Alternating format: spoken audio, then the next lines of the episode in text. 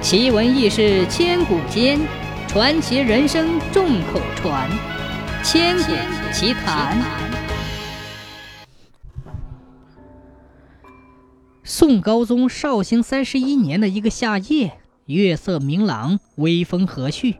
新城县某村渡口，一个名叫张三的渔夫结束了一天的劳累工作，用缆绳在岸边的木桩上系好渔船。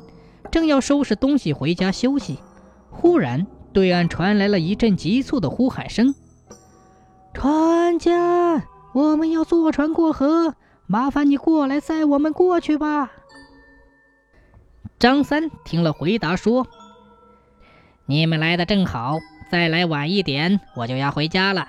稍等一会儿，我马上过来。”说完，他解开借船的绳子，划着船到对岸接人。到了之后，张三看到喊话的是个二十多个携刀带剑的精壮汉子。这些汉子一色黑裤麻鞋，全都赤裸着上身，露出一身狰狞可怖的花绣纹身。张三心想：哎，难道这些人是附近兵营的士兵？我可不能怠慢他们，否则他们日后必会找我的麻烦。想到这里。他就笑嘻嘻地请众士兵上船。这些士兵面对张三的热情示好，神情漠然，一句话也没说，径自上了船，靠在一起站着不动。见士兵们都不说话，张三也不敢问他们这么晚到对岸干什么。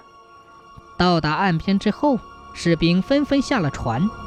最后一个士兵从身上拿出个钱袋子。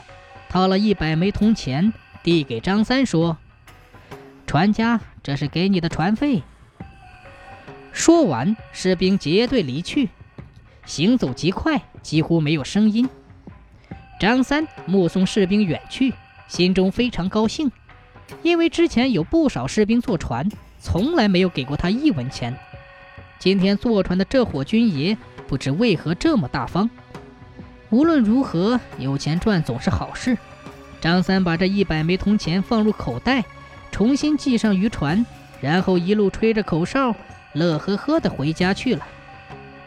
可是第二天一早醒来，张三就笑不出来了。他赫然地发现，昨天士兵给他的一百枚铜钱，居然都变成了纸钱。张三才知道，昨天自己遇到那二十多个赤裸上身的精壮军汉。都是阴兵鬼卒，难怪他们走路无声，一个个沉默寡言呢。